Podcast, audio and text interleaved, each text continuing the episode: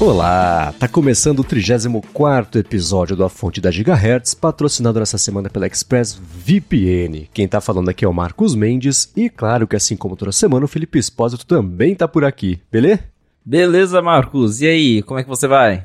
Tudo certo também. Você está com o sono em dia depois de ter assistido ao Super Bowl ou só ao show de intervalo do Super Bowl? Como é que foi para você o domingo? Eu me restringi ao show de intervalo mesmo para para eu ligar na ESPN já foi um evento. Ah, eu fingi costume, assisti o show depois que acabou, eu desliguei.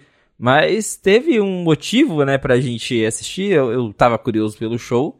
Mas esse foi o primeiro show de intervalo patrocinado pela Apple Music, né? Uhum. E aí, teve muito branding da Apple nisso? Foi só uma citação aqui e ali? Como é que foi? Olha, pra gente assistindo aqui do Brasil, não teve muita coisa não. Achei que teria mais, achei que de repente, sei lá, no, no palco teria alguma coisa. Foi só a citação mesmo. Talvez lá fora tenha rolado propaganda durante os intervalos, né, comerciais da Apple e tudo mais. Aqui até chegavam a citar ali durante a transmissão que a Apple era patrocinador e tal mas nada muito escancarado, que é até uma surpresa, né, considerando que a Apple ultimamente está gastando tanto com publicidade e tudo mais. É bem curioso isso de o palco estava bem limpo, mas o show em si foi muito bacana. Ah, legal. Eu vi pessoal reagindo, né? Que acho que a Rihanna de vermelho, as pessoas, sei lá, de branco, uma coisa assim, já começa a pensar comparações e memes e aquela coisa toda, mas não tinha, então, sei lá, em volta do palco, em coisas assim, branding da Apple. Era uma, foi uma coisa mais neutra. Isso, foi super neutro, não tinha logo da Apple em lugar nenhum. Uhum. É, e é curioso, e aí não é coincidência, né? Que eu vi o pessoal postando no Mastodon fotos dos executivos da Apple sempre acompanhados de alguém de música. Então tava lá o Tim Cook do lado da Billie Eilish, tava lá o Ed Kill do lado da Adele, que eu não reconhecia. Eu pensei que alguém falasse, falei, ah, é verdade, é Adele, né? Porque ela tava com um óculos escuro, Sim, assim, cabelo escuro. E a foto também tá muito diferente. E a foto do Tim Cook uhum. com a Billie Eilish mesmo é bem... É até engraçado, porque no momento da foto tá todo mundo sério, né? Ó, uma foto todo mundo de cara uhum. fechada. Uhum. Deve ter sido ali o um momento. Porém, é bem interessante ver a, a, proximidade dos executivos da Apple com essa galera da música. E principalmente que o Ed Q ainda tá lá, né? Porque ele tá sumido dos eventos, ele nunca mais apareceu em nada assim público, era um cara que tava nas keynotes e tudo mais, e agora ele realmente não nunca mais veio ao palco, então ver ele assim aparecendo publicamente mostra, ó, o Ed Q ainda tá aqui, tá fazendo o trabalho dele quietinho, tá conversando com os artistas, tá indo atrás, porque ele sempre foi conhecido lá dentro por ser esse cara que ir atrás dos artistas na época da It Store, dessas negociações. Então, tá lá. E é até curioso também, né? A Billie Eilish, ela tem documentário no Apple TV Plus, é uma artista que já trabalhou com a Apple várias vezes, fez aquele show, acho que não lembro se foi em 2019 ainda, lá dentro do Apple Park. E então dá pra ver aí que eles têm um certo relacionamento. Então é sempre curioso ver os executivos da Apple fora da, da casinha deles, né? Fora de Cupertino, em, em ambientes uhum. assim como shows, eventos. É bem curioso. É, eu tenho, é que sim, né?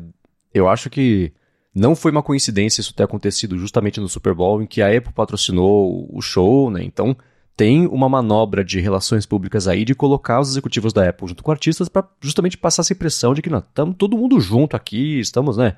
A gente faz parte, estamos envolvidos e, e tudo mais. O EdQ, de fato, é bem curioso, porque é, eu até cacei aqui por EdQ no, no Google.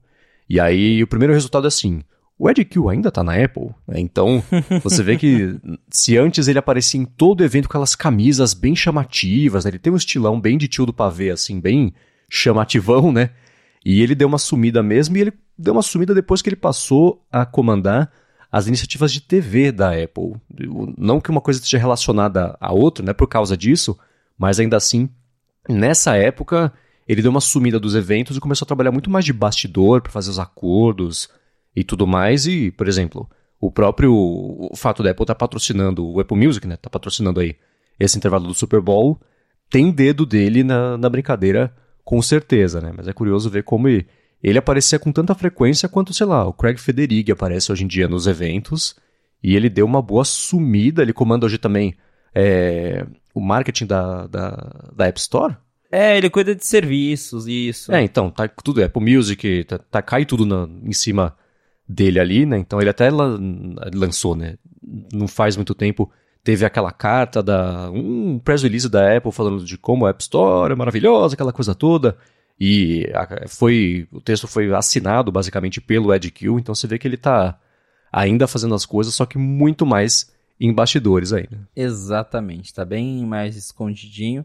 Eu não consigo nem lembrar qual foi o último evento em que ele apareceu. Também não. Talvez tenha sido alguma coisa de Apple TV, que eu lembro que lá em 2017, acho que na primeira Apple TV 4K ele apareceu. Aí talvez em alguma WWDC para falar de Apple Music, depois nunca mais. Faz anos já que ele não uhum. aparece. Mas tá aí. Tá, continua trabalhando lá, tá correndo atrás das coisas e ainda não virou um Apple Fellow igual o Phil Schiller. não foi pra fazenda. Ainda não.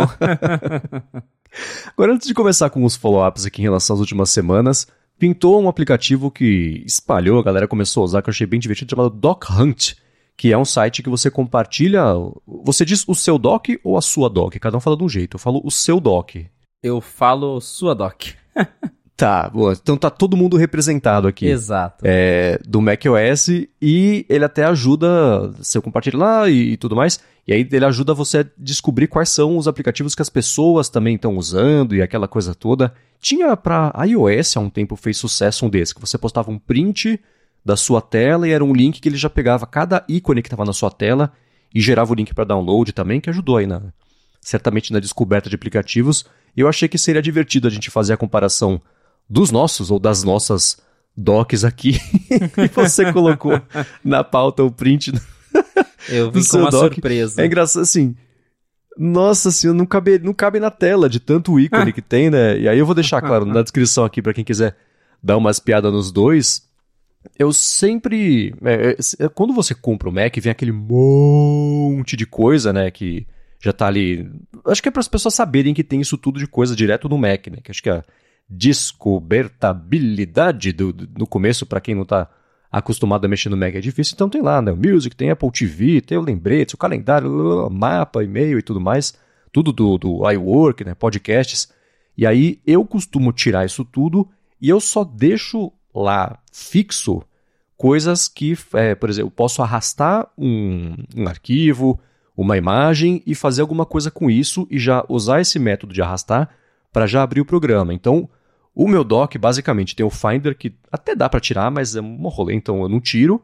Tem um programa chamado Forecast, que é um programa do Marco Arment que é para você colocar capítulos em MP3. Então, os podcasts todos aqui da Gigahertz a gente publica com capítulos, para ficar mais fácil de, da, da, galera né, ver o que, que vai ser abordado no episódio. Às vezes não quer escutar sobre alguma coisa, pula o capítulo, não tem que ficar só dando skip ali e tudo mais. Se você não sabia disso, bem-vindo e bem-vindo ao mundo dos capítulos. É incrível, vocês vão amar. E eu deixo também o aplicativo de mensagens, que também, mesma coisa, arrasto para abrir ele já.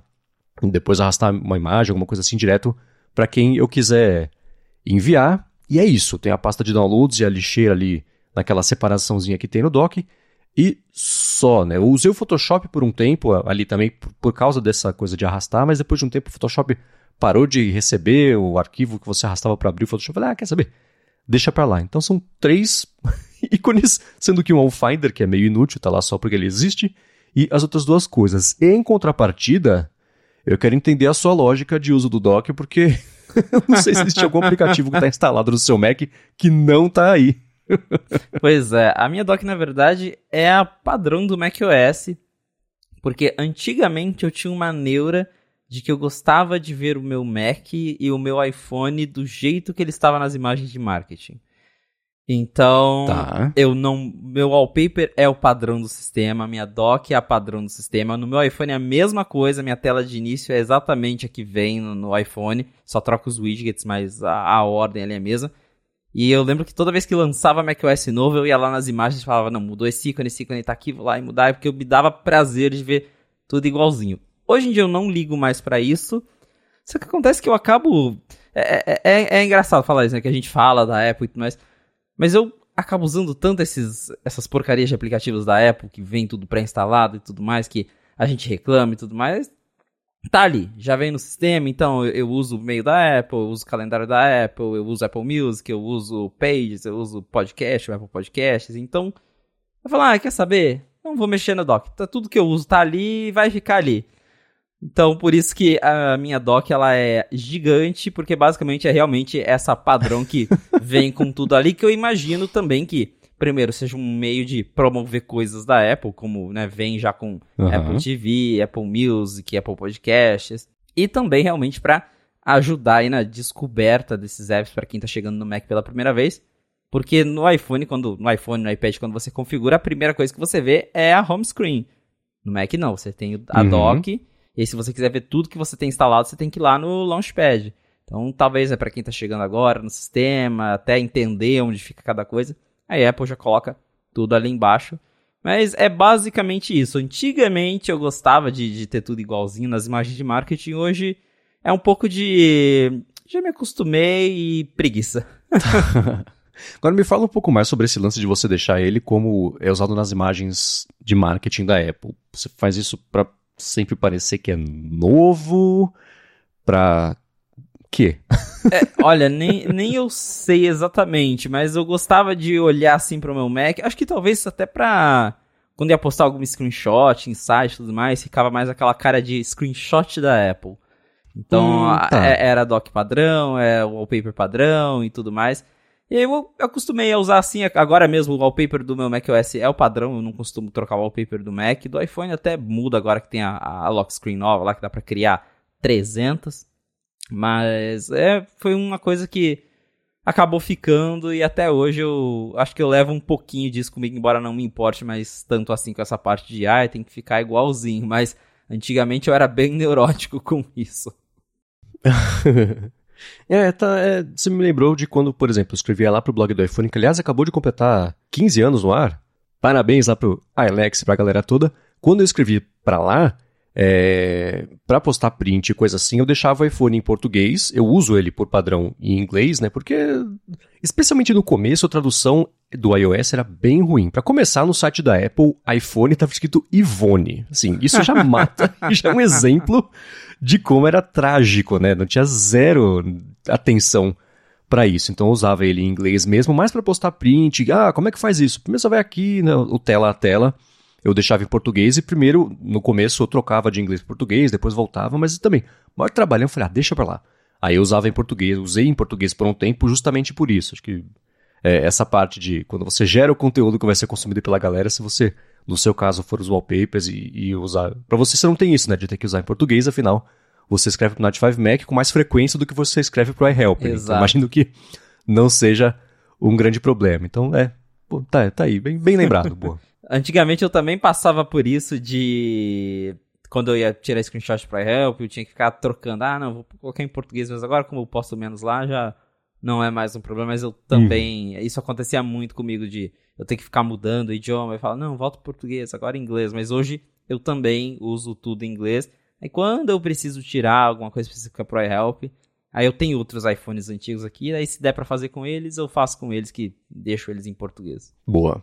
Agora partindo para, na verdade eu não, não vou chamar de follow-up porque foi um assunto que a gente não abordou aqui no episódio, mas a gente não abordou por um motivo. Então é follow, um, um follow, sei lá, nada, que é aquela aquele desentendimento e desencontro de informações sobre o lance do iFood. Há umas semanas, acho que há uns 10 dias, talvez uma semana, é, saiu a notícia de que talvez o iFood tivesse burlado o, o sistema que restringe que o iPhone acesse a localização das pessoas, porque um leitor lá do manual do usuário é, tinha. falou: poxa, é, eu, veja aqui, o iFood acessou a minha localização, mas eu não deixo acessar. E aí, recentemente, o iOS corrigiu um bug que deixava burlar isso, não sei o que lá, e isso acabou virando uma notícia, saiu lá no Dare Fireball, saiu também no Night 5 Mac, isso repercutiu bastante.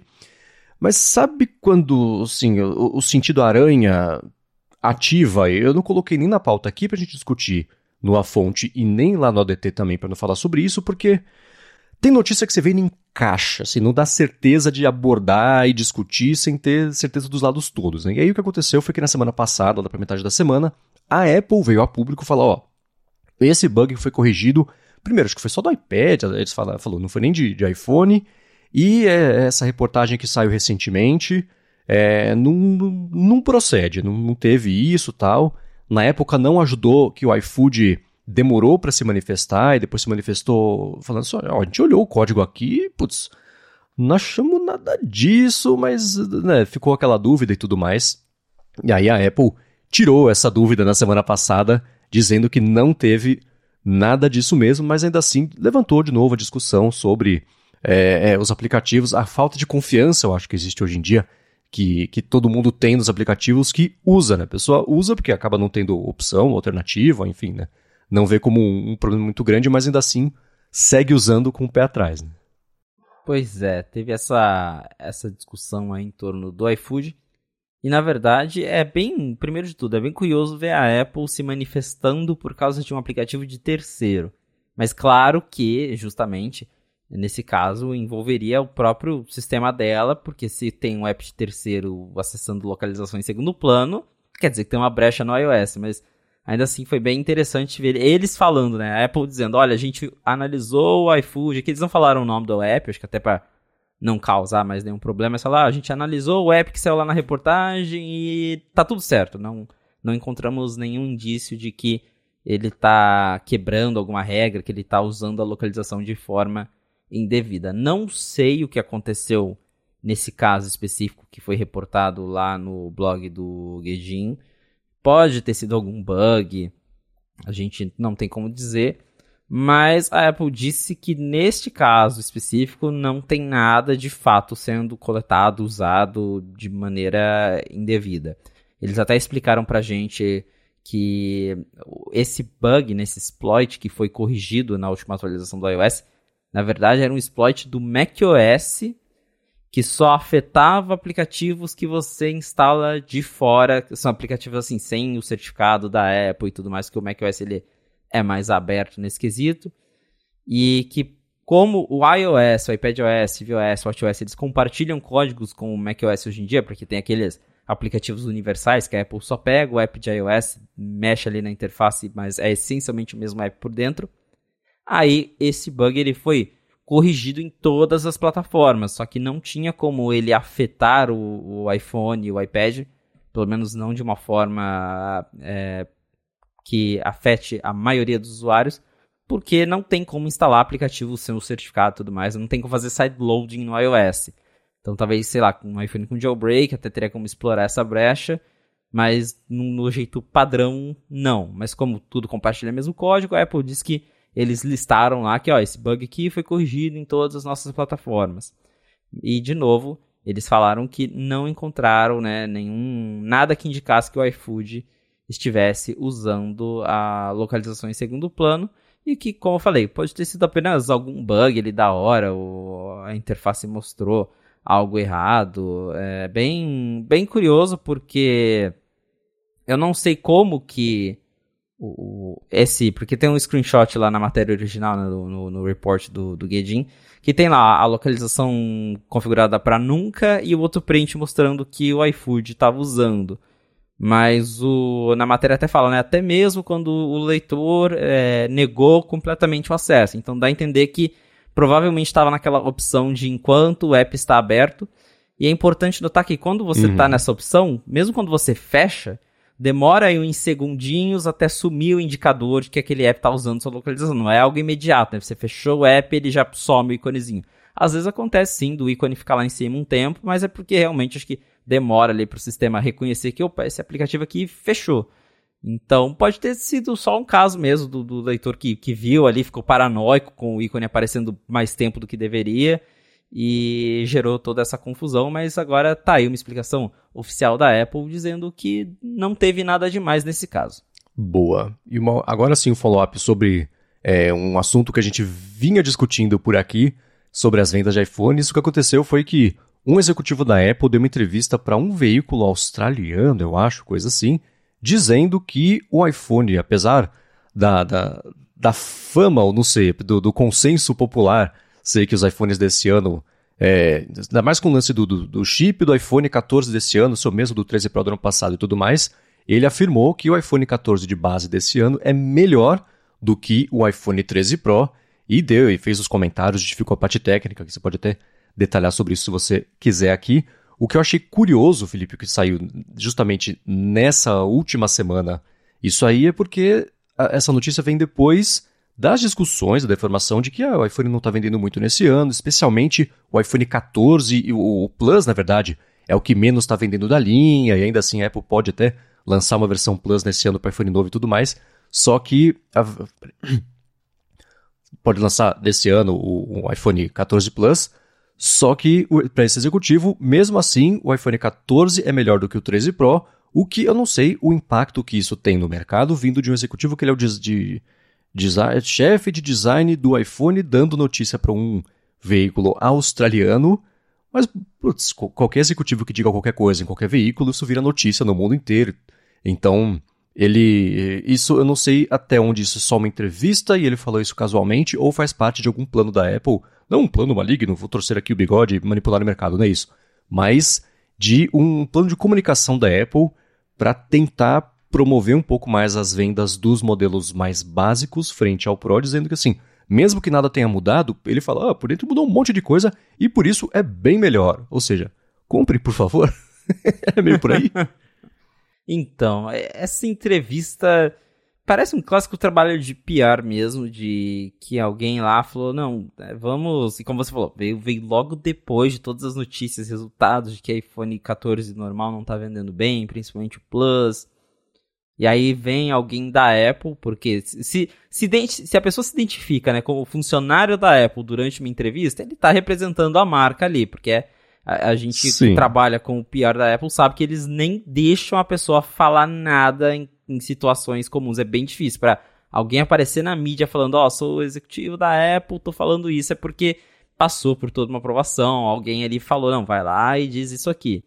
Então, realmente, é, é, é claramente um trabalho de PR e tentaram assim espremer alguma coisa de todo jeito para falar que o iPhone 14 é melhor e diferente do que o 13, porque a crítica é justamente que o 14 ele não tem muitas novidades, ele tem o chip A15 que a Apple diz que é um que, que é o mesmo A15 do 13 Pro, que tem um núcleo de GPU a mais que do 13 normal, e que aí agora nessa matéria o, é, esse funcionário, esse executivo falou, oh, ele é mais rápido que o 13 Pro porque a gente melhorou a parte térmica, então dissipa calor melhor, aí a performance sustenta por mais tempo, a gente mudou a traseira, que agora é mais fácil de reparar, e, e é isso.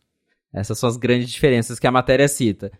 Eu não sei em que mundo isso é suficiente para convencer alguém de trocar um iPhone ou de convencer que o 14 é muito diferente do 13, mas na cabeça da Apple eh, esse trabalho de, de PR ia funcionar com alguém, de falar, não, tem, tem melhoria sim, a longo prazo você vai perceber e tudo mais. Lógico que a gente não está negando que mudou, realmente mudou. Eu lembro que lá na época a iFix tinha aberto, já tinha falado que dava para você trocar traseiro, que é ótimo para quem tem, né, em quesito de reparabilidade. Essa parte térmica também é sempre importante. Se você de repente vai jogar com o celular, se você tem um, uma dissipação de calor melhor, você realmente consegue sustentar a performance por mais tempo. Mas é aquela coisa, quem que percebe isso no dia a dia? Para quem tá com 14 e, né, e tá usando esses aprimoramentos, legal mas não exclui o fato de que o iPhone 14 não é uma atualização significativa e não está vendendo bem. E dá para ver justamente com o fato da Apple ter se manifestado sobre isso de que está incomodando eles.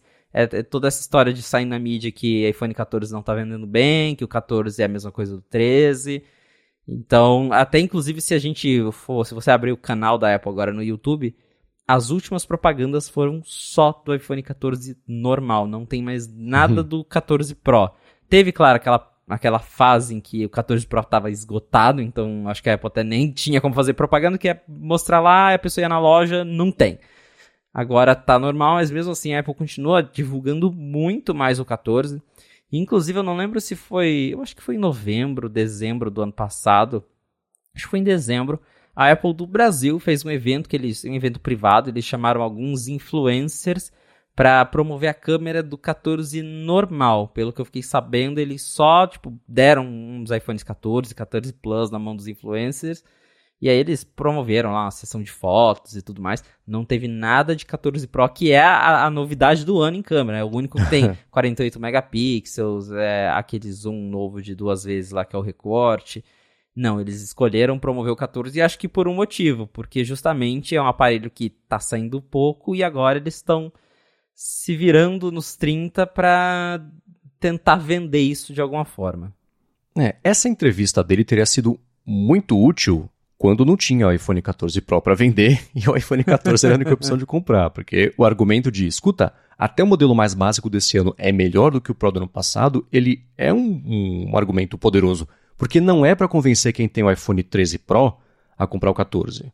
É para convencer a pessoa que tem um iPhone mais velho, queria comprar o Pro e não comprou por, porque não tinha estoque, porque não quer gastar e tudo mais, e está empurrando, empurrando, está promovendo o iPhone 14 é, é, como o substituto do, do, do, iPhone 12, enfim, né, que é Pro, que a pessoa pode ter. Então, o que me parece aqui é que esse é o começo de um plano de comunicação mais abrangente da Apple para dizer que a cada ano a linha completa de iPhones é melhor do que a linha completa dos iPhones do ano anterior. Então, mesmo ele, não, ele parecendo por fora que é igual, por dentro, esses benefícios todos existem. O fato de ele não esquentar muito e o processador poder ter mais desempenho por mais tempo é uma coisa positiva, é uma coisa bacana. O fato de que, putz, se quebrar alguma coisa lá dentro, você pode desmontar ele pela frente ou pelas costas, se for para trocar suas costas sem ter que desmontar a frente, cai pela metade lá fora o preço de reparo, é uma coisa bacana, é uma coisa positiva. Se a pessoa precisar, vai ser bom ela poder usar isso aí. Só que nada disso convence alguém a trocar de telefone. Acho que isso é muito mais um argumento que tem que ser repetido algumas vezes e para o iPhone 15 vai ser a mesma coisa em relação ao 14 e seguir com esse plano de comunicação para aí sim fazer colar essa ideia de que a cada ano, mesmo que não mude nada, tudo mudou mesmo assim e vale a pena comprar. Então eu acho que ele ter começado com o Sydney Morning Herald é uma parte só para ver, vamos ver se cola esse argumento para poder é, é, deixar essa comunicação desse jeito aí mais abrangente e por mais tempo. Tenho certeza que não é a última vez que a gente vai ver alguém da Apple promover essa ideia, nem que seja em mercados estratégicos. Só é que é na Austrália que eles viram a oportunidade que se empurrar um pouquinho a mais, a galera compra, né? Pode ser uma coisa assim, mas é, não é por acaso que essa entrevista apareceu hoje, apesar de que ela teria sido muito útil lá no final do ano passado, quando a Apple precisava de todo jeito convencer o pessoal a não esperar pelo Pro porque acabar o dinheiro antes de esperar pelo Pro e comprar o, o iPhone 14 de qualquer jeito. Como eu falei, o timing é bem curioso, justamente porque passou ali já a, a fase inicial em que a Apple né, tenta vender o máximo de iPhones possíveis na época do, do na holiday season que eles chamam, que é época de fim de ano. Mas ainda assim, vem essa entrevista vem justamente quando, é, novamente, a gente teve os resultados fiscais da Apple, teve queda, a gente não sabe especificamente números do iPhone, mas a, a, a, receita da Apple em geral caiu um pouco. E aí tem todos os analistas falando, ó, oh, o iPhone 14 não está vendendo bem. Então realmente parece que está rolando aí um, um trabalho de, de comunicação para tentar, pelo menos, melhorar um pouquinho a imagem do 14, para falar que não, é, o 14 é bacana, pode, pode comprar que ele é legal. Então também acredito que a gente vai sim ver mais desse tipo de entrevista, desse tipo de, de, de informação vindo de pessoas oficiais da Apple, que justamente eles só se manifestam quando eles estão incomodados com algo, quando eles precisam mudar a narrativa de algo, quando começa a perder o controle, uhum. a Apple vai lá e começa a se manifestar. Então, me parece que é esse o caso, que essas, essas reportagens de iPhone 14 não está vendendo bem, estão incomodando lá dentro e agora eles vão tentar mudar essa narrativa para pelo menos tentar passar essa impressão de que o 14 é uma atualização maior do que ela realmente é. Uhum. E nada disso foi informação nova. O que é curioso é ele ter trazido isso. Acho que sim, vamos, vamos lembrar as pessoas que isso tudo aconteceu e que isso tudo existe e trouxe de novo os argumentos para ver se agora a informação pega. Agora, quem publicou no fim de semana uma, uma notícia falando também sobre a parte de venda de iPhones foi o Mark Gurman, a, a newsletter Power On dele foi basicamente sobre grana, né? Ele falou sobre as iniciativas todas financeiras ou de, de aumento de faturamento que a Apple tem aí enfileiradas, todas meio atrasadas, tá meio bagunçado isso aí.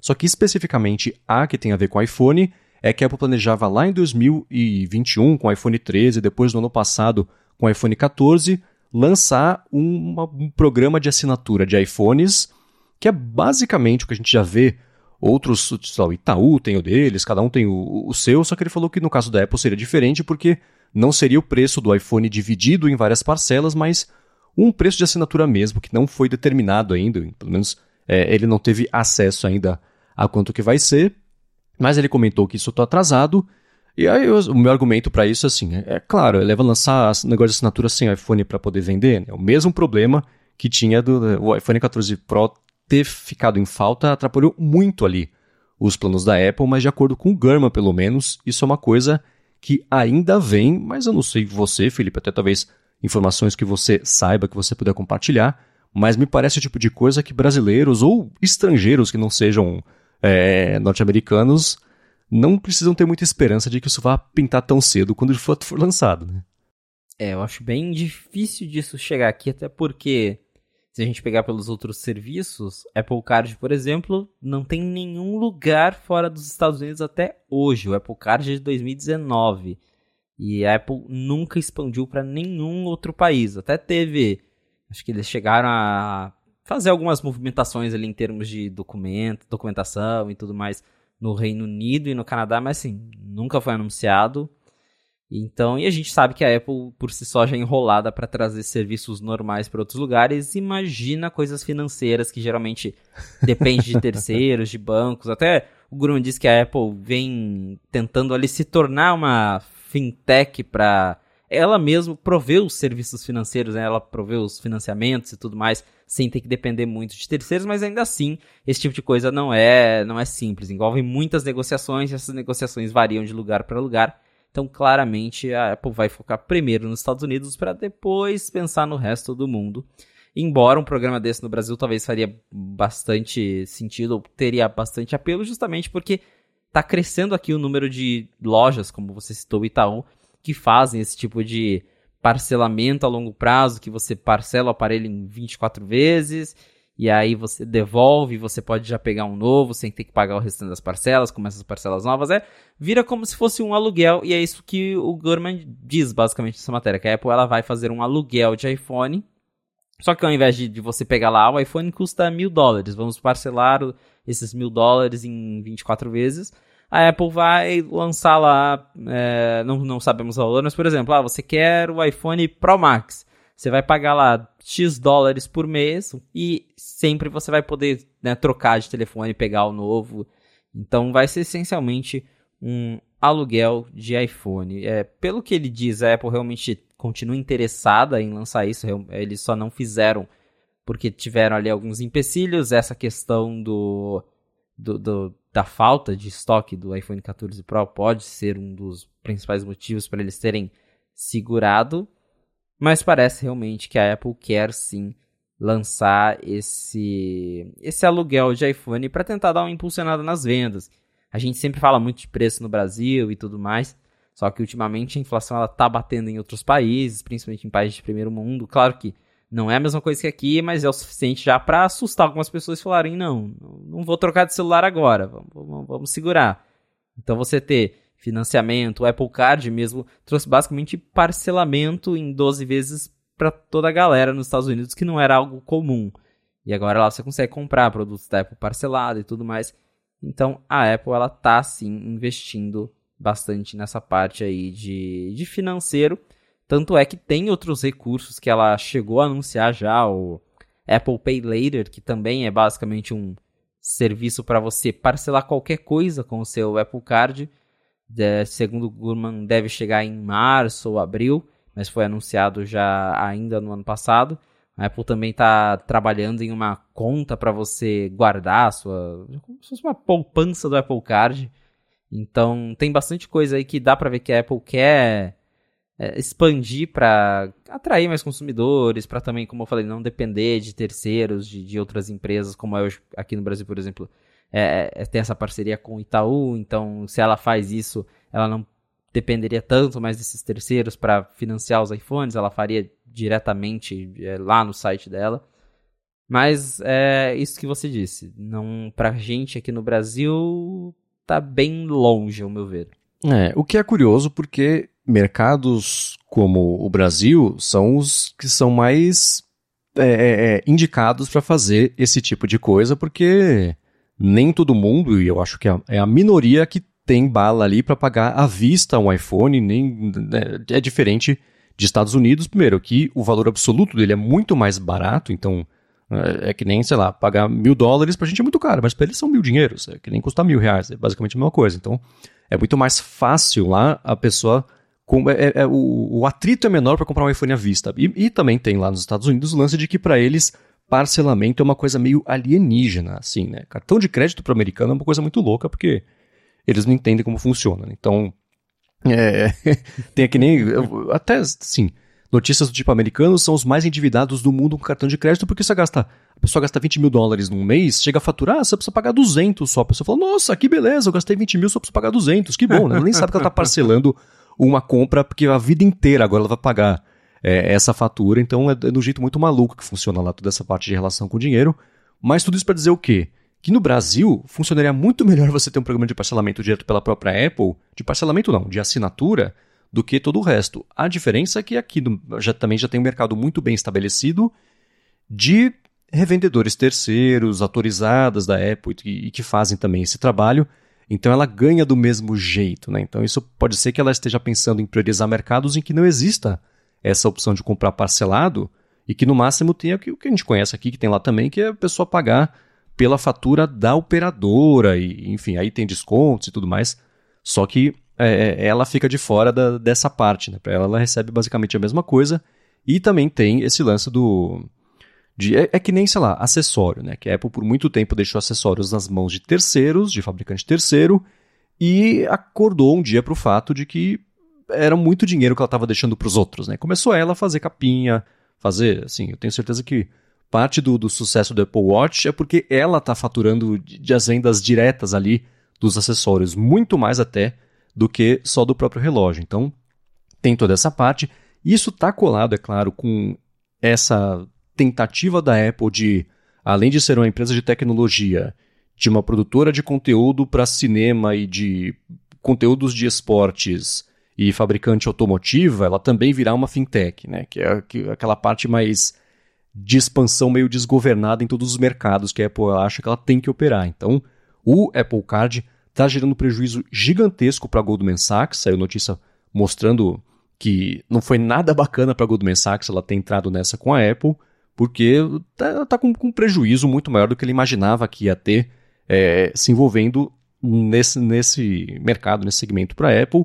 O mercado financeiro é o que a própria Apple está aprendendo ainda a operar e ela não está acostumada, está em desvantagem estratégica e de é, é, é poder de barganha, então você vê ela tentando, as notícias que saíram não faz muito tempo, ela tentando sozinha basicamente virar um banco e não ter que depender do banco, não só para isso que você comentou agora, Felipe, do Apple Card, mas para tudo que tem a ver com os serviços financeiros. Então, isso pode ser também motivo pelo qual o, até o Gurman comentou que esses outros esquemas todos que a Apple vem tentando é, é, tirar do papel aí de, de coisa financeira, está tudo meio atrasado. O que parece que vai sair mais rápido do que a gente estava esperando é o negócio do Apple Pay Later, que ela já começou a testar o beta com funcionários de algumas lojas lá dos Estados Unidos, para ir depois expandir isso para usuários finais, mas isso tudo, tudo a ver só com os Estados Unidos, negócio da, da conta Savings Account em português é conta poupança? Acho que é, né? É basicamente isso.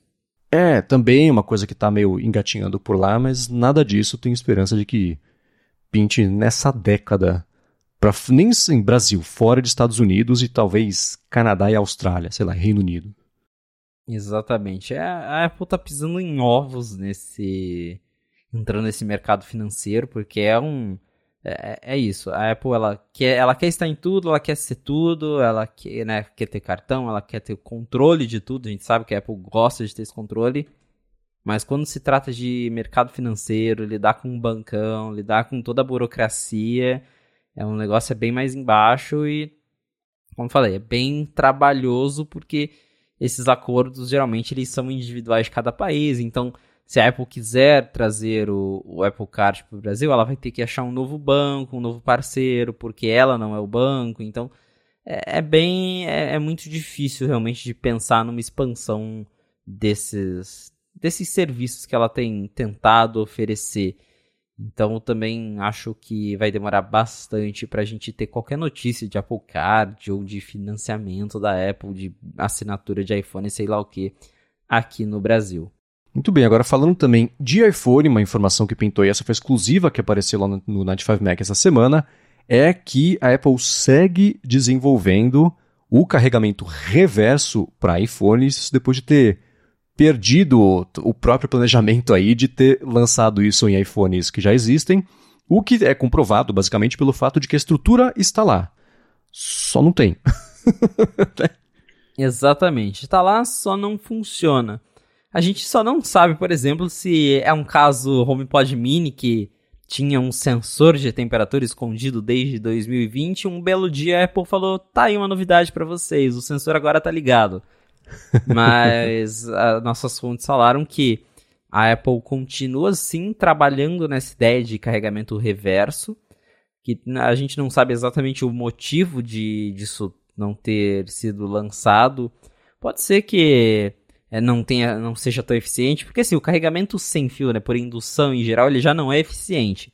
Ele dispersa muita energia, você pode ver que o aparelho geralmente esquenta bem mais que quando você está usando no cabo. Não, não é, até hoje, mesmo com o MagSafe, que a Apple fez os ímãs ali para deixar tudo alinhado, para você ter a concentração de energia sendo transmitida no lugar certo, ainda não é algo perfeito. Então pode ser um dos motivos que a Apple tem escolhido não lançar esse carregamento reverso até agora. Mas nossas fontes dizem que a Apple continua sim estudando isso e que ela inclusive testa, faz testes com o iPhone 14 Pro. Não quer dizer que, como aconteceu com o caso HomePod, que um dia ela vai lançar um update do iOS que vai ligar isso para todo mundo, mas que em algum momento ela testou o hardware para fazer isso tá lá dentro e que ela continua fazendo testes com esse aparelho. Talvez ela fez os testes, mas não gostou, aí vai fazer alguma otimização de hardware para lançar isso no iPhone 15 Pro.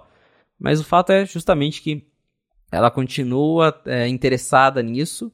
Eu gostaria de, de ter um recurso assim, porque eu já cheguei a testar em alguns aparelhos da Samsung que fazem isso, ou tem alguns telefones Android que você consegue fazer o carregamento reverso, que é basicamente você coloca algum acessório em cima, até mesmo um telefone, mas aí já é, não é muito indicado, mas de repente você tem um Apple Watch, ou você tem o próprio os AirPods, você coloca ele em cima ali do seu iPhone, e aí a bateria do iPhone recarrega esse acessório. E isso pode ser bem útil em alguns casos de emergência. De repente, a bateria do seu AirPods acabou, você quer dar mais uma carga no seu Apple Watch, seu iPhone ainda está com a bateria cheia, você vai lá e divide a bateria do celular com o acessório. Já faz muito tempo que a gente vem escutando isso, né, de que a Apple está fazendo carregamento reverso. Acho que desde o iPhone 11 já tem uns indícios de que ela está testando isso, mas agora a nossa fonte falou que realmente a Apple, o iPhone 14 Pro, ele é, foi ali um modelo que a Apple queria lançar essa tecnologia, que ela chegou a colocar o hardware que precisava, mas que não rolou, que eles ainda estão testando. E quem sabe um dia aí venha isso, seja ou no iPhone 15 Pro ou com uma atualização para quem já tem o 14. O que eu conhecendo a Apple é bem difícil, ainda mais tratando de iPhone, que qualquer migalhinha é um motivo para ela restringir um recurso e deixar limitado só para os novos. A gente vê o modo cinema que agora filma em 4K mesmo. No iPhone 13 Pro não tem e no 14 normal tem, sendo que ele, que ele tem o mesmo chip, né? E claro, se você perguntar para a Apple, ela vai falar que é porque o, a parte térmica do 14 mudou tudo e aí o 13 Pro não seria o suficiente. Mas então de novo, conhecendo a Apple, acho difícil de ver isso chegar para o 14 Pro, mas tem esperanças de ver isso já na linha 15. Agora, você tem ideia ou te informar alguma coisa assim de por que, que isso até hoje não foi lançado? Decisão de negócio, decisão técnica? Porque a gente sabe, por exemplo, que a história da Apple com carregamento é meio bagunçada, tá aí o AirPower que não existe, que não nos deixa mentir, né? Então, é, por que, que até hoje não existe, mais do que por que, que talvez isso chegue no futuro? Eu acho que é mais técnica. Primeiro, como você falou, tem a Apple tem um histórico de problemas com carregadores por indução. E acho que desde o AirPower eles têm sido mais conservadores, né? têm ficado com receio de lançar coisas assim que que depois dá problema. Então, né, se tratando de carregamento, né, é, carregamento por indução, como eu falei, já é uma coisa que para você colocar seu iPhone no MagSafe já é algo que é mais lento que o carregamento comum, né, esquenta mais. Então você também está passando energia do celular para outro produto. É, é uma coisa que pode gerar complicações se não for feito do jeito certo. E acho que a Apple ela tem esse receio de lançar e não tá otimizado ou de repente ela achou que é lento demais, porque pelo menos nos testes que eu fiz com os aparelhos da Samsung é uma coisa que é realmente lenta, só serve mesmo assim para carregar acessórios, para você carregar o telefone, teoricamente dá, mas não é legal. Então acredito que eles estejam esbarrando em limitações técnicas e nesse receio de lançar algo que vai virar chacota depois, então é melhor esperar o momento certo de de repente lançar algo que consiga carregar com um pouco mais de velocidade, que não esquente o aparelho e coisas assim. Então, acho que é mais técnico do que realmente de, de segurar um recurso para vender outro aparelho. É mais claro que se o dia que eles resolverem isso, eu tenho certeza que daí sim vai ficar para a linha nova de iPhones. É, e eu também vejo isso, esse tipo de recurso, mais como um recurso de checklist do que qualquer outra coisa. É ter só porque tem expectativa de um dia de ter, porque no mundo Android um monte de aparelho tem. É, a, a, frequência com a qual isso é usado é quase irrelevante versus o fato de ter ou não. É que nem tela sempre ligada. Eu acho que é a mesma coisa de você ter, só para você falar que tem, que oferece, se precisar estar tá lá. Porque ter que usar de verdade numa situação mais emergencial, uma coisa assim, do que um benefício de fato aí do dia a dia, ou sei lá, pelo menos me parece ser isso. Se você que está escutando tem uma situação de uso que você todo dia usa, você não vive sem o carregamento reverso no seu telefone Android, diga pra gente para poder até entender o impacto que isso tem, o fato de não existir, ou que pode ter hora que chegar, e talvez me converta a acreditar mais na tecnologia como uma coisa que é muito é, é, essencial hoje em dia, porque para mim parece ser só assim, Estão ah, pedindo tanto? Põe. Ninguém vai usar. É que nem a Siri no Mac. Põe. Tá bom. Você quer? Tá aí. Tá vendo só? Falei que você não ia usar. Mais ou menos por aí. Agora, seguindo aqui com o que tem pintado de notícia nos últimos dias, a Apple mudou um pouco a estratégia dela de liderança no que tem a ver com loja e um pouco de RH também e tudo mais. Mas antes de falar sobre isso, vou tirar um minutinho aqui do episódio para agradecer a ExpressVPN que está mais uma vez patrocinando aqui a fonte com desconto ainda por cima para quem escuta o podcast. Se você depende de Wi-Fi públicos para trabalhar, se você está muito aí na rua, trabalha sempre num café, ou se você viaja, pega muito, né, vai no Wi-Fi do avião, do hotel, do aeroporto, do Airbnb e tudo mais, é bem possível que os seus dados estejam sendo uma espiadinha de leve ali, explorados para poder te direcionar publicidade, porque é assim que os Wi-Fi, especialmente os gratuitos, vivem. Né? Ou de avião lá, se você concorda com os termos de uso, pronto, eles conseguem ver que aplicativo você está usando, os sites que você está entrando, por quanto tempo está fazendo isso, quais apps, de, no caso de TV, quais apps de streaming você está vendo também, para poder depois coletar esses dados, vender para instituto de pesquisa e também para as empresas, para você poder receber publicidade direcionada, mas com o ExpressVPN isso não acontece, porque se você se conectar por lá, a sua conexão passa a ser criptografada,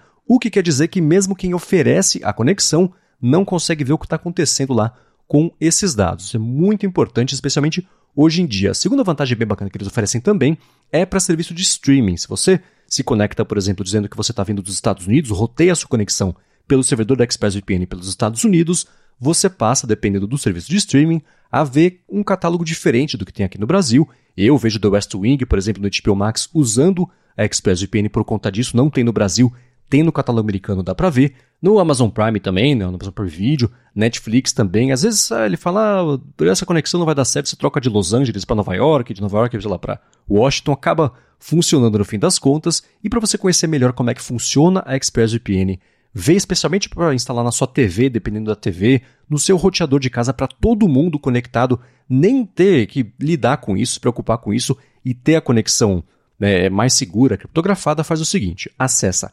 expressvpn.com barra a fonte. Você vai ter 30 dias para experimentar e ver como é que é, e depois, assinando o plano anual, são três meses de graça só porque você escuta aqui o podcast. Então, mais uma vez, acessa lá expressvpn.com barra a fonte. Muito obrigado, ExpressVPN, pelo patrocínio mais uma vez aqui do podcast e pelo apoio a toda a Gigahertz. Valeu, ExpressVPN!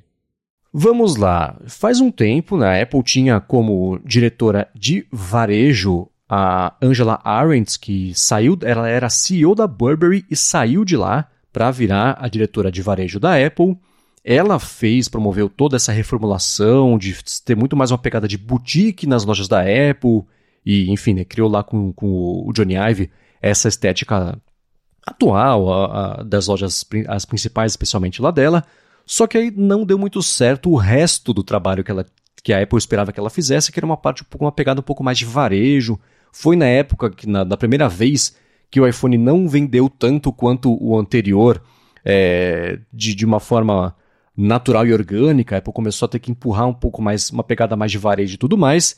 E aí a Angela Arendt saiu e quem passou a liderar a parte de varejo da Apple foi a Deirdre O'Brien, que estava um tempão lá na Apple, e ela passou a ocupar um cargo que era diretora de pessoas e varejo, tudo meio junto, porque basicamente lidar com pessoas na Apple, para quem é funcionário, geralmente, ou a maioria dessas pessoas, é o pessoal justamente aí de varejo. Eles têm um, uma contagem de funcionários e funcionárias de varejo maior do que até do pessoal que trabalha em escritórios e tudo mais, então faz sentido você ter uma pessoa lidando com isso.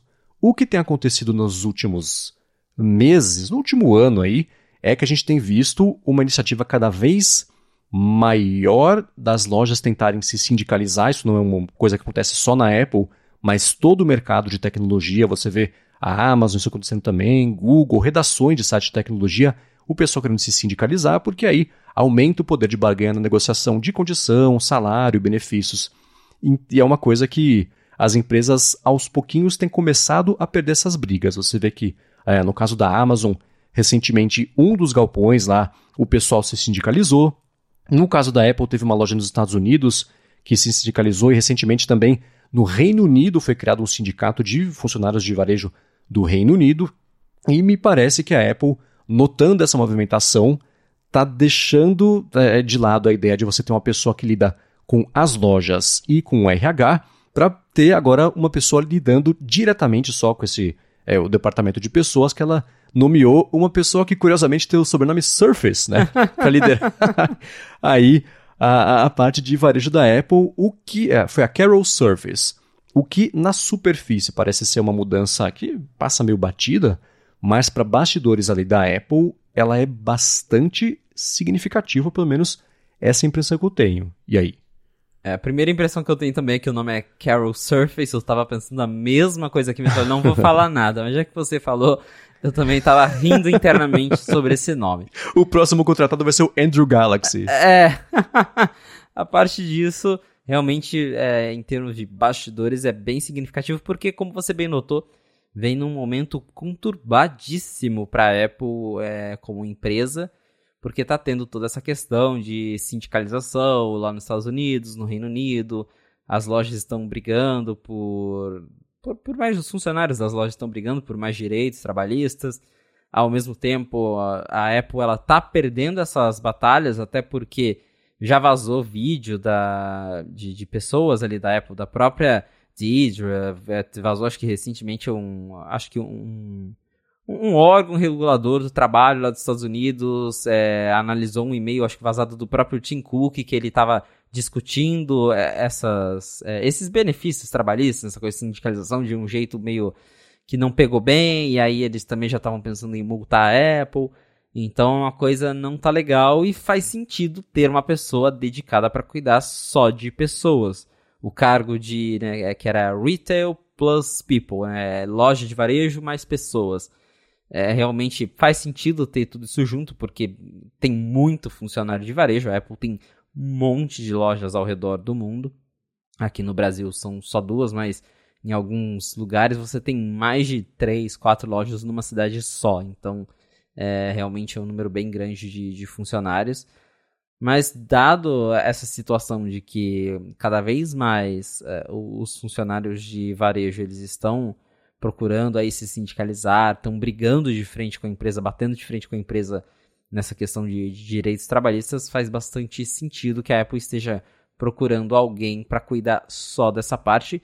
E lembrando que ao mesmo tempo, embora em menos intensidade, a Apple também está tendo perdas na parte de corporativo, na parte de escritório. A gente tem visto aí, por conta principalmente dessa coisa de da Apple não ser tão flexível com o trabalho remoto, como outras empresas lá do Vale do Silício foram. Muita gente importante saiu da Apple, teve executivo de, de cargos importantes aí que deixou a empresa porque não estava satisfeito. Teve também discussão de que a Apple ela não soube lidar bem com casos de assédio lá dentro. Então, tem muita coisa acontecendo é, no lado de dentro da Apple que, que, quem não acompanha muito talvez não saiba, mas que a Apple tá tendo que. tá, tá sofrendo pressão para mudar o jeito que ela lida com os funcionários. E acho que isso é claramente uma resposta a tudo que vem acontecendo. É, essa segunda parte não tinha nem pensado mesmo, e de fato. É, a briga da volta ao trabalho presencial acho que foi o maior atrito que a gente viu nos últimos anos aí, público, né? É, da relação entre a Apple e o pessoal que trabalha por lá. É, teve todos aqueles, né? Ah, o pessoal ah, tem que voltar agora. Ah, gente, não, vamos adiar, vai voltar depois. Oh, agora tem que ser três dias por semana, exceto quem não precisar. Então, é, é, são duas bombas aí que a pessoa, que a Carol Surface vai ter que lidar logo no comecinho aí. Ela não era da Apple, né? ela tá vindo de fora. Ela tá vindo de fora, ela tá vindo de uma companhia médica chamada Medtronic. Ela sempre trabalhou com RH, diz aqui no currículo dela que ela uhum. já trabalhando na Best Buy, na, na Pepsi, mas olha só, uma outra pessoa da Pepsi vindo pra Apple. Será que ela vai virar CEO e mandar o Tim Cook embora, não? Pois é, já pensou? uma Surface no cargo de CEO da Apple ia ser bem engraçado. Perigoso. Muito bem, então eu acho que a, a, gente deve começar a ver, e isso provavelmente vai ser informação que geralmente a gente vê vazada justamente para vocês no Night 5 Mac, que é sobre comunicação interna que vai dar para ver a Apple investir cada vez mais nesse tipo de comunicação e coisas do tipo. A gente já viu acontecer que ela apresentou, eu não lembro qual foi um benefício novo para as lojas, exceto para a loja sindicalizada. Essa não, essa vão ter que negociar, não é que vocês queriam? Agora vem, vamos negociar, a gente vê se vai ter ou não. Então tem o ônus e o bônus aí dessa parte. E de fato, a gente. É, é, sindicato, especialmente aqui no Brasil, ganhou uma conotação quase muito ruim, porque a relação sempre foi muito tensa, mas nos lugares onde, especialmente onde você tem é, é, os direitos trabalhistas no Brasil, eles são, eles tendem a ser mais é, é, paternalistas do que todo o resto do mercado internacional. Pelo menos a impressão que eu tenho com base em histórias que eu vejo por aí.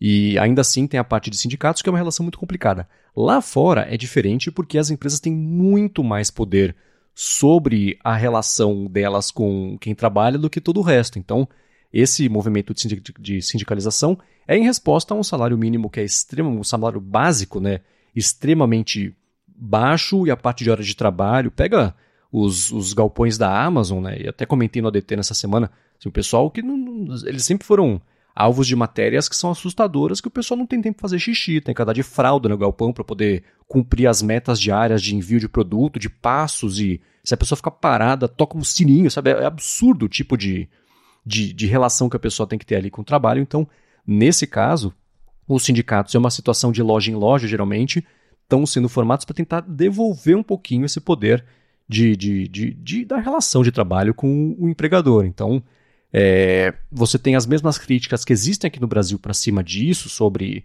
É, enfim, né, acho que aí entra numa discussão que, que talvez a gente não precise entrar agora. Então, as críticas são parecidas, mas ainda assim, lá é um assunto meio novo esse. As empresas estão tendo que começar a reagir a isso, porque o que geralmente acontece é uma loja tenta, começa a movimentação de sindicalização. Beleza. Tem lá o, o que seria o presidente da iniciativa tentando convencer os funcionários todos a adotarem isso. A empresa começa a contra-atacar isso com ameaças do tipo assim, ó, vocês querem, mas presta atenção, que aí os benefícios vão ter. É que nem esse. Pintou uma coisa nova na loja, tem que negociar para ter. Então, vocês vão perder direito a um monte de outros bônus que tem na loja e aí vão ter que começar a negociar um por um e tudo mais. Então, é, é, é um assunto que tá todo mundo por lá começando a tatear, tentando entender melhor a relação e, e, como fazer isso ser adotado da melhor forma possível, o que, por outro lado, é uma coisa positiva porque começa a gerar movimentações desse tipo. A Apple colocando uma pessoa para lidar só com essa parte de RH, no fim das contas, lidar com pessoas, é uma movimentação importante e interessante, Pode ser que com isso a Apple fique, entre aspas, um jeito até feio, mais eficiente em esmagar as iniciativas de, de sindicalização? Pode ser. Por outro lado, pode ser que, com uma pessoa dedicada a isso agora, a conversa flua de um outro jeito e, e é, a Apple não ela tenha que ceder a algumas coisas para não ter que lidar de loja em loja com uma situação diferente de trabalho, negociação de é, prazo para aumentar salário, horário de trabalho, parte das folgas também, que sempre foi muito confusa. Então, isso é uma coisa que a gente certamente vai ver impactos, podem ser positivos, podem ser não tão positivos, nos, nas próximas semanas já, porque geralmente quando alguém assume um cargo novo, quer mostrar serviço e já pinta novidade. Então, daqui a uma semana, certamente a gente vai ver uma matéria de exclusivo na T5 Mac falando sobre comunicações e a atitude nova aí da Apple frente a essa galera. Uma outra coisa também que virou notícia nessa semana, eu não sei, a não ser que tenha passado batido por mim, mudou alguma coisa na regra da App Store sobre navegadores? Não mudou. Tá, porque o Google parece estar se preparando já para lançar um navegador para o iOS que não use o, o, motor ali do Safari. Eu acho que a Mozilla também fazendo uma coisa assim. E hoje em dia a regra da App Store é: quer lançar um navegador? Pode lançar. O seu navegador é basicamente um skin do Safari. Por baixo do capô é o Safari, mas pode ter a interface que você quiser. Então, o Chrome, por exemplo, tem as integrações com os serviços do Google e tudo mais, mas a, a, a engine mesmo ali, o que faz ele funcionar, o motor dele é o motor do Safari, só que tem algumas movimentações acontecendo no mercado do pessoal já começando a desenvolver os navegadores que não utilizem isso, apesar de hoje aqui, que estamos gravando 13 de fevereiro de 2023, ainda ser proibido lançar um navegador é, é, que não seja usando lá o WebKit. Por que, que a gente está vendo isso acontecer agora? isso volta lá na, na briga de antitruste que o Reino Unido está partindo para cima da Apple, que basicamente já foi aprovada, agora é uma questão de realmente de fazer ajustes de quando que eles vão começar a obrigar isso a acontecer, mas basicamente a Apple vai eventualmente vai ser forçada a abrir a App Store, a permitir, é, por exemplo, essa, situação de que navegadores no iOS eles possam ter seu próprio motor sem ter que usar o do Safari.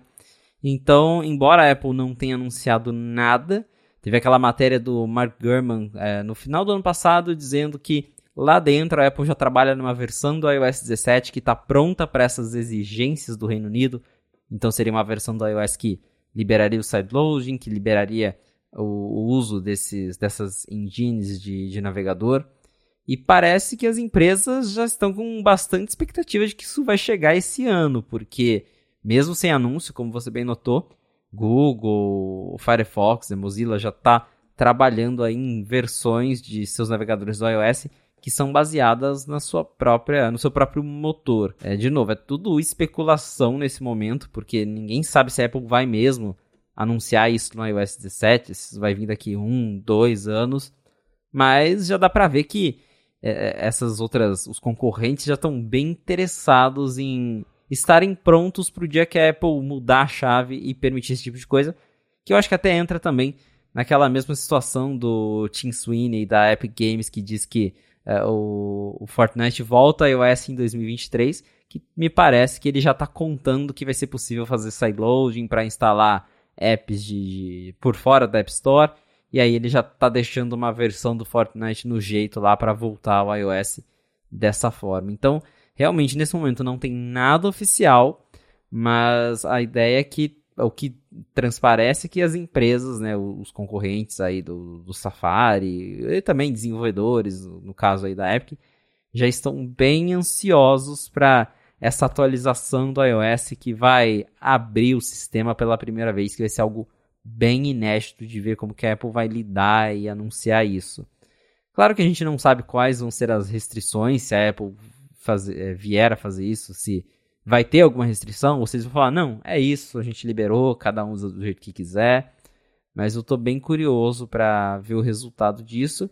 E particularmente acho que não, o impacto de abrir isso hoje em 2023 não é o mesmo de lá de trás, quando a Apple usava o argumento de que não, a gente restringe porque o WebKit é eficiente, a gente está falando de dispositivos móveis com bateria, o negócio tem que durar. Tinha aquela. Lá atrás tinha aquela briga do Steve Jobs com o Flash, que daí motivou, aí impulsionou o HTML5.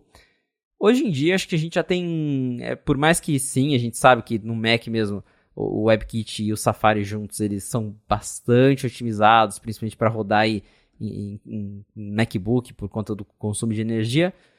Mas é, a gente sabe também que o Safari mesmo, ele tem vários probleminhas, tem site que é incompatível, tem site que não tem jeito, você precisa usar o Chrome.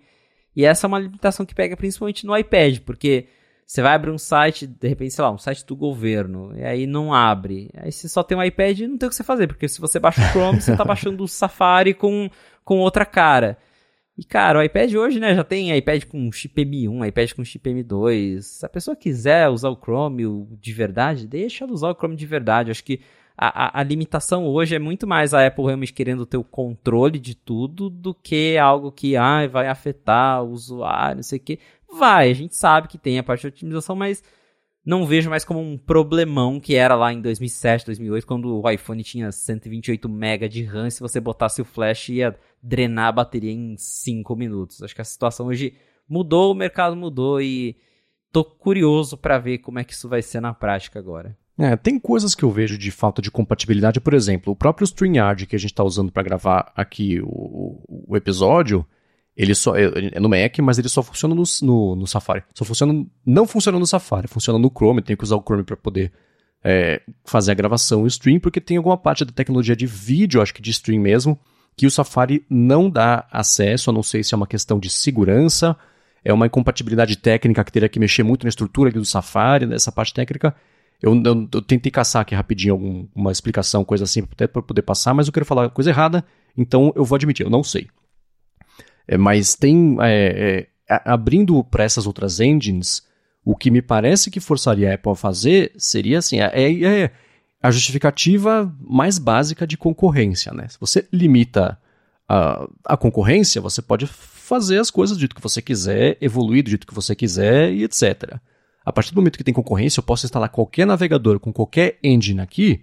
Para fazer stream, o pessoal vai começar a usar o outro navegador direto no iOS, o que pode obrigar a Apple, forçar pelo menos a Apple, a correr atrás disso, dar esse suporte, a ter que ceder alguma decisão. Acho que tinha coisa da Netflix também, que o stream não funcionava no Safari por algum motivo, de codec, de não sei o que, e, e morreu o assunto. Então, essas coisas podem obrigar a Apple a ter que ceder um pouquinho e não esperar que o que ela está acostumada que aconteça, que é assim, o mercado tem que se dobrar à nossa decisão. O fim do Flash, basicamente, foi por conta disso. Né? Ela insistiu, insistiu, insistiu, insistiu que não ia adotar o Flash no iOS, no Safari, e o Flash tinha um monte de problema de segurança, de desempenho, isso tudo acontecia de verdade, mas ainda assim ele era muito, muito usado antes e pós-iPhone foi cada vez menos usado até que ele, ele morreu diversas vezes até morrer de verdade. Né? Então, é, no caso de, dessas partes de stream, de codec, porque pode ter a ver com desempenho, consumo de bateria, esquentar e processamento, ela não adotou ou, algumas tecnologias que todo mundo hoje adota e usa, mas, poxa, se todo mundo adota e usa, deve ter algum motivo. Né? Então, eu vejo como no, projetando para um ano depois dessa abertura uma coisa que pode ser positiva para todo mundo ou não. A gente vai ter que se acostumar que putz, o StreamYard não funcionou no Safari e é isso. Né? Ou, não sei, eu fico dividido entre a esperança e a resignação de da Apple seguir se comportando como ela sempre fez ou cedendo a uma outra pressão aí técnica para coisas que as pessoas, assim, stream de vídeo hoje em dia é uma coisa bastante usada, né? Então, é um, é, um, é um buraco, é uma falha na lista de capacidades do Safari não poder fazer isso, né? Exato, você citou Netflix, por muito tempo mesmo não era possível assistir vídeos em 4K no Safari, porque justamente não suportava o codec que a Netflix usava, sendo que é um codec assim, que é, virou padrão da indústria. YouTube usa, é, é, o Netflix usa, outros streamings usam. Acho que é um codec que chegou no ano passado com o iOS 15, ou até esse ano com o iOS 16, é uma coisa assim bem recente, que a indústria já estava usando lá já há 4, 5 anos. E a Apple relutou muito em adotar é, não, os motivos sempre são incertos, mas talvez seja isso de, sei lá, tem muito legado dentro do Safari, eles querem, tem, né, não, não quer mexer ali tudo de uma vez.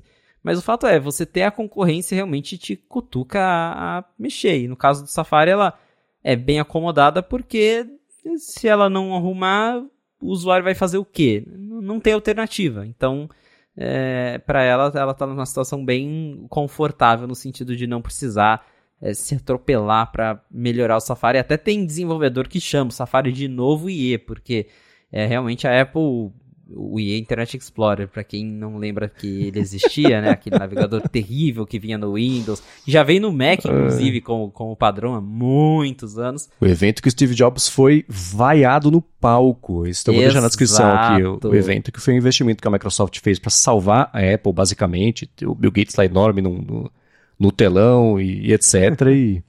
Enfim, ele, ele anunciou mudanças que o pessoal não gostou muito, ele foi vaiado, inacreditável foi vaiado, e aí uma das mudanças foi que o, o IE ele vinha instalado no Mac, e o IE ficou queimado justamente porque a Microsoft demorava mais para adotar coisas comparado aos outros navegadores do mercado, e aí, principalmente naquela época em que a web evoluía muito rápido, tudo dia tinha mudanças, o IE ficou para trás no quesito de compatibilidade e a galera simplesmente não gostava de usar ele. Claro que o Safari não está nesse nível, mas tem muito desenvolvedor que não gosta de trabalhar com o Safari porque ele, a Apple demora muito mais para adotar certas tecnologias e é, talvez ela ser forçada a permitir esses outros motores force ela a lidar de um jeito diferente com o Safari e isso pode trazer benefícios para todo mundo. Ninguém vai ser obrigado a instalar outro navegador, para quem quiser continuar o Safari vai continuar tá lá. E isso, né, como eu falei, se força ela a melhorar o Safari, muda, melhora para todo mundo, basicamente. Então, estou bem curioso para ver essa abertura aí ao essa tirar essa restrição que hoje faz a gente usar só o WebKit, porque realmente, apesar de que pode sim ter alguns impactos, né? Sei lá, o Chrome consome mais recursos, mas às vezes né, quem quer usar usa, às vezes precisa. É o nosso caso aqui, por exemplo, se a gente quiser usar o StreamYard no iPad, não tem jeito. E talvez com a Apple liberando é, essas engines, aí o Chrome vai lá, lança o Chrome de verdade para iPad, aí a gente possa usar o iPad para ainda mais coisas que a gente não pode hoje. Então, acho que vai ser benefício para todo mundo ter essa liberação, mas de novo, é tudo especulativo, porque embora tenha reportagem do Gurman falando que a Apple está fazendo ali por baixo dos panos já um iOS 17 mais aberto, ela mesmo não disse nada, e isso pode ficar para o iOS 17, 18, 19, sei lá, vai depender também da, regula da regulamentação da União Europeia de falar, não, você tem que fazer isso até tal data. Que é a mesma coisa do, do iPhone com o USB-C, que a União Europeia já determinou que o iPhone tem que ter o USB-C, mas só vai valer para celulares lançados a partir de dezembro de 2024, que quer dizer que, sei lá, se a Apple é, quiser, ela pode esperar até 2025 para lançar um iPhone com USB-C. Então é a mesma coisa aqui, não, não, não tem ainda uma data para acontecer, mas é interessante ver que o mercado já está bem agitado com essa possibilidade. Bom, só um follow-up em tempo real aqui antes que o pessoal mande para a gente. Para rodar o StreamYard no iPad, por exemplo, dá a partir do iOS 10, só que com aí é, até hoje são ele não tem funcionalidade tipo compartilhar a tela, fazer o efeito de, de, de, de tela verde lá, e aí você vai, é, do iOS 13 para trás, você vai perdendo funcionalidades até o 10 que você perde completamente. Uma outra coisa também importante, assim, a gente vê é, algumas movimentações das empresas tentando se unir para evoluir meio juntas, claro que ainda assim mantendo algumas vantagens competitivas, mas no ano passado a Mozilla, o Google e a Apple se juntaram para elas, com o Speedometer, fazerem uma espécie de padronização dos benchmarks, e aí qualquer mudança no teste teria que ser aprovado pelas três para poder mudar e tudo mais. Então essas coisas, a gente vê as empresas fazendo essas movimentações, mas ainda assim, especialmente lá, e, e eu acho que assim, abrir a engine no iOS para outros é, navegadores de certa forma, pode ser um resultado disso, que assim, bom, a gente está se juntando, você quer ditar as regras, mas e aí? A gente não pode brincar no seu parquinho, vamos todo mundo fazer tudo? E aí eu acho que pode ser um, um benefício, uma, assim, um resultado e um benefício dessa união das empresas para fazer, por exemplo, próprio a padronização de benchmark é também ajudar a circular melhor aí esse mercado todo de, de navegadores. Agora, uma coisa para a gente finalizar aqui o episódio de hoje, vai rolar nessa semana uma espécie de WWDC interna da Apple sobre inteligência artificial. A gente viu na semana passada a Microsoft com o evento dela na terça-feira oficializando e detalhando como é que vai funcionar o Chat GPT no Bing e ela vai detalhar também no futuro nas outras é, plataformas, plataformas não, dos outros é, produtos e sistemas que ela oferece. Na quarta-feira, em reação a isso, o Google anunciou num evento que foi trágico o, o, o Bard, né, que é o, basicamente o chat GPT deles para busca, e o mercado reagiu de um jeito super ruim, porque eles anunciaram no evento de 40 minutos, 80% do tempo foi coisa que eles já tinham anunciado, não tinha nada a ver com a história, os outros 20% foi uma coisa que eles já tinham falado na semana passada que iam fazer, e assim, o evento foi mal confuso, uma hora a, uma apresentadora foi falar, ah, gente, vou mostrar aqui como é que vai funcionar no mapa, cadê o telefone para mostrar? Não tem telefone, vamos pular essa parte. Foi assim, foi uma confusão. E, de qualquer forma, ainda assim, a discussão sobre as inteligências conversacionais e a geração de respostas com base em grandes modelos de dados e tudo mais, a gente viu isso muito aí nas últimas semanas ser discutido, e a Apple, claro, tendo a Siri como uma das manifestações principais disso ser. Enfim, né, todo mundo sabe como é que funciona a Siri, a percepção de que ela está ficando para trás, e ela tinha marcado, já todo ano ela faz um evento desses, mas nesse ano as atenções estão bem voltadas aí para inteligência artificial. E eu não me lembro de ter visto que dia que seria nessa semana o evento, você sabe, Felipe? Na verdade, acho que é um evento que rola meio que durante toda a semana, então vai acontecer aí até o, né, pelo menos provavelmente até quinta, sexta-feira, mas está uhum. marcado para acontecer da, durante a semana, porque são várias palestras e realmente essa, esse senso de WWDC para funcionários da Apple, né, que é WWDC para quem não, não sabe, é um evento que também dura toda semana, porque a gente tem aqui hoje principal na segunda, mas aí depois tem outras apresentações, tem várias sessões para detalhar ali é, cada um do, dos anúncios das novas APIs. Então é mais ou menos nesse esquema. Quem falou isso foi o Mark Gurman, que a Apple ia fazer esse evento anual.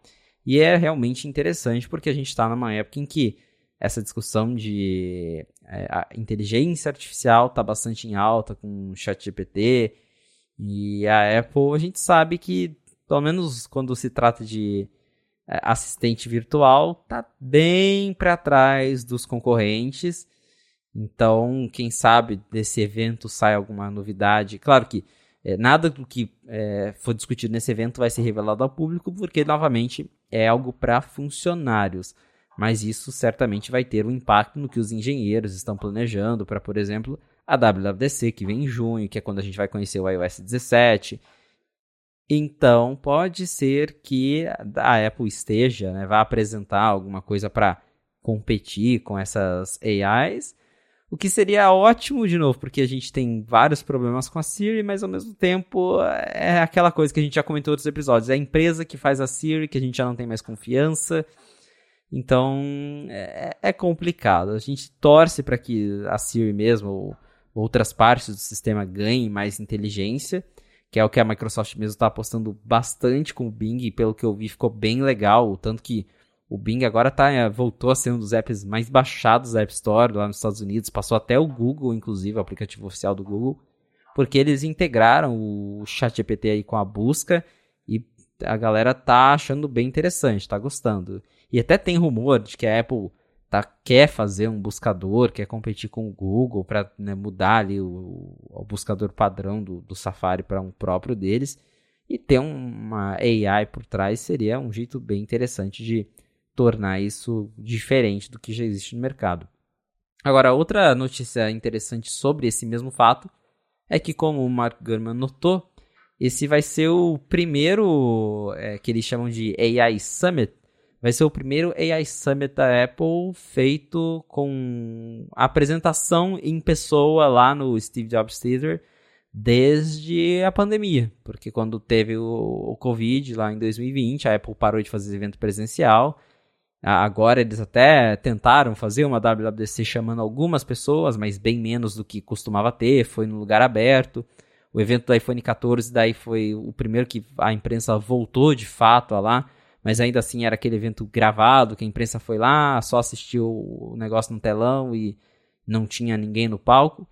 E esse AI Summit vai ser essencialmente um evento da Apple do jeitão antigo. Então pode ser um indício de que a gente, talvez na WWDC ou no lançamento dos iPhones, ou sei lá, se tiver um evento agora em março, abril, para anunciarem o, o, tal headset que a gente está tanto falando há tempos, pode ser um indício de que a Apple tá pronta para voltar pro jeito antigo de fazer evento. É, esse vai ser um bom teste para fazer isso, né? É, eu tô muito curioso. As iniciativas de inteligência artificial da Apple, elas são as que são eficientes são silenciosas, a gente nem percebe que elas existem. Desde recomendação do álbum de fotos, você viajou com a pessoa, ele já monta o álbum bonitinho, pede para compartilhar com a pessoa. Tem isso tudo que é bacana, funciona, é legal. Tirando os defeitos, e são muitos defeitos da Siri, ela, a passos de formiga e sem vontade, tem tentado evoluir. Acho que é o melhor que eu posso, é o jeito mais gentil que eu posso é, colocar isso aqui. A gente tem, poxa, o John John Andrea, que veio do Google, da pesquisa do Google, para trabalhar na Apple, liderar essa parte de IA. Pessoas talentosíssimas, a gente sempre vê. Eu não vou saber nenhuma de cabeça aqui, talvez esse seja o problema, né? É, de, da comunidade de IA sendo contratadas pela Apple e a publicação de estudos e etc.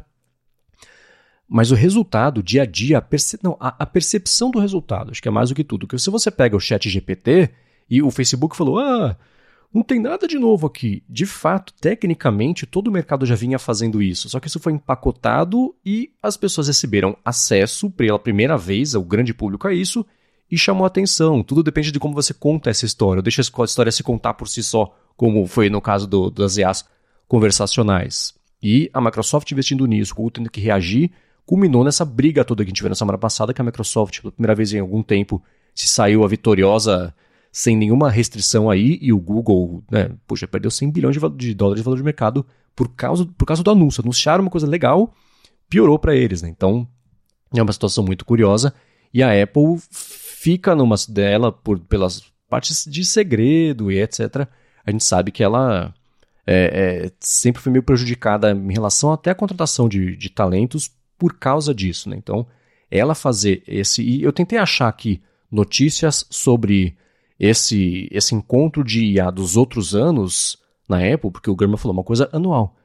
Não achei. Então, é, o fato disso ter virado um evento, de, de, é, ter sido promovido a um evento com a parte do Civil Ops Theater, com a transmissão para a galera que não puder ir para lá, Estou muito curioso para saber as notícias que vão pintar disso aí, os vazamentos que devem pintar disso aí, porque é, vai ser a primeira vez em, desde sempre, na verdade, que a atenção está totalmente voltada para isso e o evento vai acontecer numa situação em que a Apple está numa desvantagem enorme frente a todo o resto do mercado.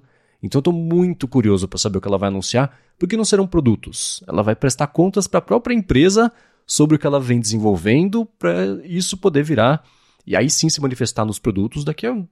Sei lá, não, não esperem por nada do que vai ser anunciado nessa semana que pinte já no próximo iOS, no próximo macOS, isso é uma coisa mais de longo prazo, mas não pode ser tanto de longo prazo assim, porque tudo que for pintar no ano que vem já vai estar muito atrasado em relação ao resto do mercado, né? Então tem essa parte, e a segunda parte é isso. Isso certamente é o test drive para a Apple voltar a fazer os eventos presenciais lá no Steve Jobs Theater e, e assim, nada melhor do que você ter os funcionários fazendo test drive, porque aí até os feedbacks disso podem ser um pouco mais verdadeiros, um pouco mais sinceros do que se você chamasse a imprensa do mundo inteiro para fazer isso, porque é claro que vai ser legal para a imprensa, né? Pega um avião, voa de primeira classe, chega lá, tem café de graça, tem os quitutes todos. Então é, é claro que o pessoal gosta, né? Você ter funcionários aí fazendo esse, esse test drive é uma coisa bacana. Mas eu tô curiosíssimo para saber o que vai pintar disso aí, porque parte do que a gente tem que analisar é como é que a Apple vai contar a história para os funcionários para isso ser vazado depois, não sob o comando da Apple, mas assim, inevitavelmente vai ser vazado. E como é que vai chegar pra gente essa mensagem, né? É exatamente o que eu tô curioso agora, porque é um evento interno, então, como eu falei, a Apple não vai fazer nenhum anúncio para falar o que eles comentaram, mas eventualmente essas informações vão chegar na, na imprensa e aí a gente vai saber, ter uma ideia do que, que eles estão aprontando para correr atrás desse sentido de inteligência artificial, o que, que talvez possa, sei lá, vai, talvez eles dão um teaser para os funcionários do que vai ter no iOS 17, embora tudo indica até agora que não vai ser uma grande atualização, mas dá para ver que a Apple tá, tá, tá, pelo menos tentando fazer alguma coisa para não ficar atrás nessa, nessa parte de AI. E é o que o Marcos disse, o iOS ele tem a, a, uma inteligência artificial muito boa em pontos específicos e que a gente nem percebe. E isso vai muito do jeito que a história é contada mesmo, porque essa coisa, a gente até já chegamos a comentar em outro episódio aqui de como a gente é, foi viajar, e aí o, o, o App Fotos lá criou já o álbum de, de fotos tiradas no aeroporto, ou é, fotos tiradas lá de uma banda num show. Então tem bastante coisa legal acontecendo por baixo dos panos no iOS. O iOS tem um sistema legal de inteligência artificial. Ah, ano passado mesmo veio aquele recurso lá que você só arrasta o dedo e aí ele já recorta o objeto da foto. Tudo isso é, é inteligência artificial acontecendo ali mas que eh, não a, a, gente ainda quando a gente fala nesse momento agora de, de inteligência artificial é, o, o chat GPT ele ganhou toda essa atenção e aí a gente pensa obviamente na Siri que é assistente da Apple e que é, é o que mais está precisando de uma renovação no momento então né, com a Apple lançando, relançando o HomePod e tudo mais, que é um aparelho controlado pela Siri, seria bem crucial para a empresa ter alguma resposta a isso para mudar de fato, talvez, essa imagem que a Siri tem, algo que a gente também já comentou muito aqui. Então, estou bem curioso para ver o que, que, vai vazar e ver o que, que vai rolar numa WWDC, nesse ou no outro ano, sobre essa parte de inteligência artificial e ver se a Apple vai dar um ênfase maior a isso. Voltando a Siri mesmo, a gente também comentou que já faz anos que eles não falam nada de Siri nos eventos. Ficou bem esquecido e é uma parte que sempre que acaba falando, nossa, a Apple nem falou de Siri. Então, quem sabe agora que eles estão promovendo esse evento para os funcionários e tal, a gente veja alguma novidade. Seria bem interessante e as expectativas a gente sempre tem, né? Então, vamos torcer para que venha coisa boa aí. Mas até agora, pelo conhecendo o que a gente, é, o que a gente sabe de Apple e tudo mais, é, ainda mais tratando de, de pensando em assistentes virtuais para competir, ou até no, no, quesito de buscador, que tem, como eu falei, tem esse rumor de que a Apple está fazendo um buscador para competir com Google e Microsoft, eu fico sempre com o pé atrás, justamente porque me vem Siri na cabeça. E quando tem Siri envolvida, eu já penso, ah, será que isso vai dar certo? Mas é. quem sabe eles têm alguma coisa escondida aí, né? Bom, se a Microsoft insistiu no Bing para esse produto novo deles, ainda há esperança para Siri. Mas então vamos liberar você aqui, Felipe.